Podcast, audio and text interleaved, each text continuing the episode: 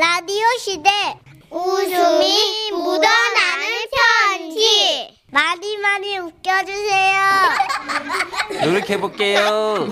제목 내 동생의 생일잔치. 오늘은 경기도에서 전정희님이 보내주신 사연입니다. 삼십만 원 상당의 상품 보내드리고요. 일 등급 한우 등심 천 그램 받게 되는 주간베스트 후보 그리고 이백만 원 상당의 안마자를 받는 월간베스트 후보 되셨습니다. 안녕하세요. 정선희 씨, 문찬식 씨. 네. 두 분은 형제가 어떻게 되시나요? 어, 정선희 씨도 저도 삼남매입니다. 네, 그렇습니다. 아, 네. 위아래 다 남자고요. 저는, 저는 막내고요. 네, 저는 삼남매 맏딸이고 아래로 남동생 둘이 있는데 아, 장녀시구나. 다들 한 살 터울입니다.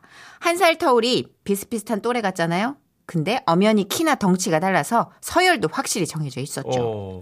게다가 저랑 큰동생은 태권도를 배우던 터라 우리 집 최약체는 막내였어요. 음. 지금 같으면 어린 막내를 잘 돌봐줄 것 같은데 아 그땐 왜 그랬는지 늘 경쟁이었어요. 한 번은 아버지가 포도를 사오신 적이 있는데요. 우리 셋이 옹기종기 모여 앉아 머리를 맞대고 포도를 먹고 있었죠. 귀여워. 어, 근데 갑자기 큰동생이 속도를 내기 시작하는 겁니다. 어, 어 형 왜 그렇게 빨리 먹어? 어? 내가 제일 많이 먹을 거니까. 음. 어. 어, 음. 형아 씨 뱉고 먹어야지. 아, 씨 뱉으면 늦어. 음. 어, 안 되는데 어, 포도가 자꾸 줄어든다. 치, 네가 그렇게 나온다 이거지? 어, 그럼 나는 껍질째 먹을 거다. 아, 아, 누나랑 형아랑 그렇게 먹으면 나는 먹을 게 없잖아. 큰동생은 씨째 먹으며 포도 껍질만 퇴퇴퇴 뱉고 저는 그 껍질까지 씹어대며 마구 입에 넣으니 포도는 금세 바닥이 났고 막내는 다 떨어진 포도를 보고 말했습니다. 나는 포도 가지라도 먹을래. 그러더니 막내는 포도 나뭇가지를 씹기 시작했어요. 나도 포도 먹고 싶어. 아, 그 모습을 본 엄마가 달려와서 가지를 퇴퇴 뱉게 하셨지만 나름 충격이 크셨나 보더라고요. 엄마는 그날 밤 막내에게 말씀하셨습니다. 아이고 우리 막둥이 그동안 서러운 게 많았지? 이번 생일에는 우리 막둥이가 먹고 싶은 거 다 해줄게. 그렇게 해서 십이월 십팔일 마침내 막내의 생일이 다가왔는데요. 아버지는 막내가 먹고 싶다던 케이크와 통닭을 퇴근 무렵에 사오셨고 엄마는 잡채며 불고기며 한 상 가득 차려서 막내를 즐겁게 해주려고 하셨죠. 음. 그런데 그렇게 온 가족이 막내 생일 축하 노래를 불러주려고 모였는데 막내가 상 주변을 둘러보더니 시무룩한 표정으로 말했습니다. 나는 친구가 없네. 음, 누나랑 형은 생일 때마다 친구들이 와서 생일 축하 노래도 부르고 선물도 주곤 했는데 자기는 친구가 없다는 거였어요. 나 생일 잔치 안 할래요. 늘 드센 누나랑 형한테 치여서 포도도 가지만 먹었던 불쌍한 막내. 엄마는 막내의 마음을 풀어주고 싶으셨는지 잠깐 기다리라고 하고는 저를 끌고 대문을 나서셨습니다. 엄마, 우리 근데 어디 가는 거야? 어, 저 막내 친구 초대하러. 어, 지금 밤 아홉 시 넘어서 다들 잘 텐데. 그리고 천식이 친구 수철이밖에 없어. 아, 그럼 수철이라도 데리고 와야지. 그렇게 우리는 이웃집에 사는 수철이한테 간 거예요.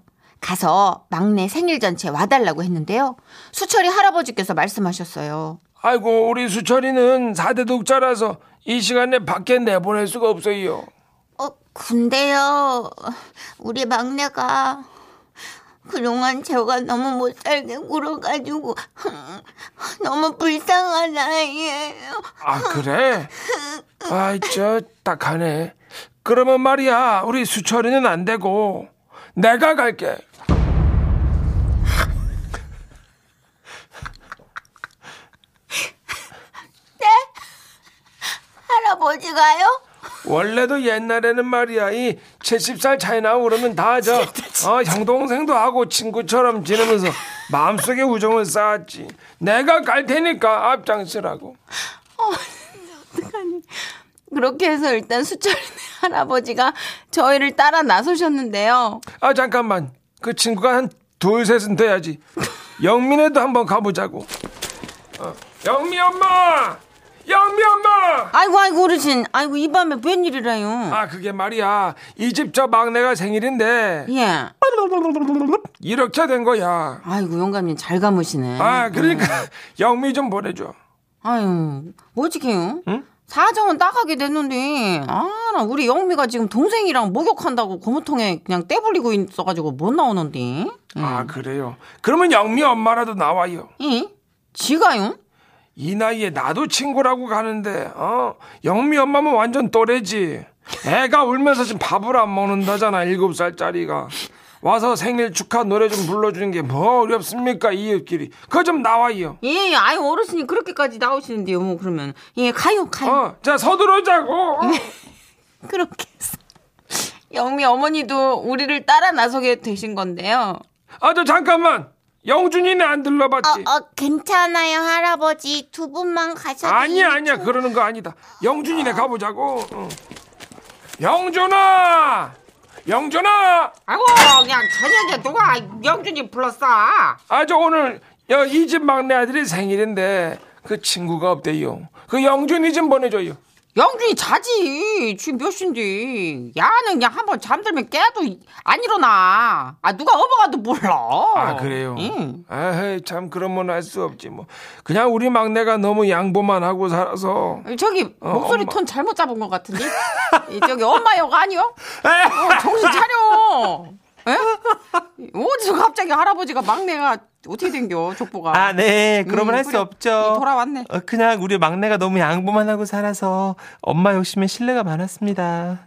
아이고 참 정말 사람 찝찝하게 그러냐. 얘기를 듣고 보니까 내 마음이 안 좋네 그냥. 응. 그럼 저기 뭐 저기 이 자는 영준이 입을 덩어리째 그냥 실어 가. 네? 야 우린 종종 어디 갈 때 그렇게 해. 이 애가 덩치가 있어가지고 업제 못하고 이 자는 차로 이불에 둘둘 감아가지고 리어카에 싣고 가면 돼. 예, 영준이 리어카에 실어줄게. 끌고 가. 아유 좋아. 끌고 가자고. 또래 친구 하나쯤은 있어야지. 나는 너무 형이잖아. 어떡하니 얘 이거 생일 잔치. 그렇게 해서 우리는 자는 영준이를 이불에 말아서 손수레에 싣고 집으로 향했습니다. 야. 어, 어두운 밤 달빛만이 환히 비추고 있는 골목에 그렇게 동네 사람들은 우리 막둥이의 생일을 축하하기 위해 이동을 하고 있었던 거지요. 아이고, 아이고. 아무튼 저 그 집 막내가 좋아해야 될 텐데. 어, 근데 정말 완전 좋아할 것 같아요, 할아버지. 우리 막내 생일에 이렇게 사람 많이 모인 적 없었거든요. 아, 그래? 네. 아, 그렇다니까 욕심이 더 나네. 아니요, 아니, 할아버지 이 정도로 충분해요, 너무나. 음, 아니야, 가만히 있어봐. 아니, 네. 어, 저 걔가 누구네 걔지? 아, 저 순독이네 가 있었네. 순독이도 데리고 갑시다. 아이고, 그러지. 어, 순독이. 순독 엄마. 응. 순독 엄마. 어. 예 어르신 아이고 저녁에 뭔 일이 있어. 아이고 저기 오늘 아, 동네 분들 다 오셨네. 저 별일 아니고 에. 우리 저 저 집 막내 생일잔치 가는데 순덕이도 좀 보내. 순덕이 어디 있어? 아이고 순덕이 서울 공장에 있는데 아. 그 사정이 너무 딱하네. 저 그러면은 아이고 저기 우리 걔라도 좀 데리고 가실래요? 그러자. 아 자 좋다 그러네. 너도 나도 가자. 야 어. 덕구야 가자. 그렇게. 그래서 막내 생일 잔치에 모인 사람은요 순덕이네 개까지 더해가지고 총 네 명 그러니까 세 명과 한 마리 하여튼 그 친구들이었습니다. 동생은요 그렇게 모인 친구들 모습에 감동해서 결국 울음을 쏟아냈고요. 나 너무 행복해요 엄마. 그 모습을 본 엄마 아빠 그리고 저와 큰동생도 동네 사람들이 고마워서 한참 울었던 기억이 납니다. 그런 동네 사람들의 관심과 애정 덕분에 우리 막내는 사랑 많이 받고 훌륭하게 자라 우리 셋 중에서 가장 성격이 좋아요. 진짜 지금도 그때의 추억이 잊혀지지 않네요. 오래전 제 막내 동생 생일 잔치에 와주신 동네 분들 다시 한번 감사드리고요. 이 겨울 건강하게 잘 지내세요. 난 이 동네로 이사가고 싶다. 진짜 이 동네는 우울증 없겠다. 아니 왜 진짜 서양에 보면 그런 얘기 있잖아요. 어린아이 하나를 키우려면 오 마을 마을이... 하나가 필요하다고. 음. 딱 그 얘기 아니에요 지금? 진짜 다 이 할아버지가 솔선수범 해주신 게 너무 아, 좋아요. 우리 할아버지 최고네. 자대독자 눕혀놓고 음. 안아 안아 어. 내가 일어나 우리 손주는 안 되고 개까지 끌고 오고 차고 있는 애는 아이고. 눈 떠보니 딴애 집일 거 아니야. 어, 정이 넘치네 진짜. 아이고야. 아 진짜 무슨 영화 같다. 네. 네, 진짜 소개해드리면서 저희 마음도 굉장히 훈훈해졌어요. 그러게요. 재밌네요. 아, 감사합니다. 수지의 노래 준비했어요. 겨울아이. 지금은 라디오 시대. 웃음이 묻어나는 편지. 제목이 뭐예요?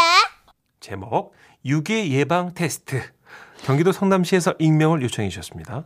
삼십만 원 상당의 상품 보내드리고요. 일 등급 한우 등심 천 그램 받게 되는 주간베스트 후보, 그리고 이백만 원 상당의 안마자를 받는 월간베스트 후보도 되셨습니다.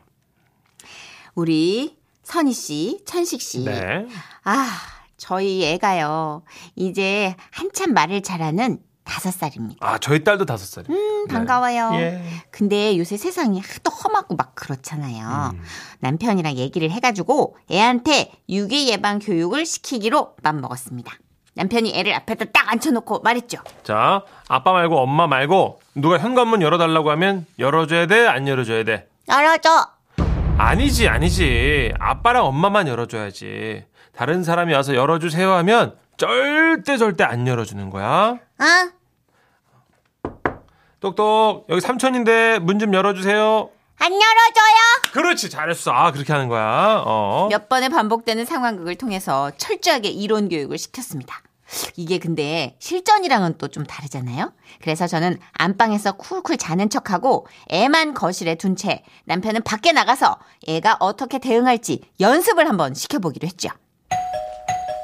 누구 없어요? 아니나 다를까 딸이 현관문 쪽으로 다다다다 뛰어가더군요. 누구 없어요?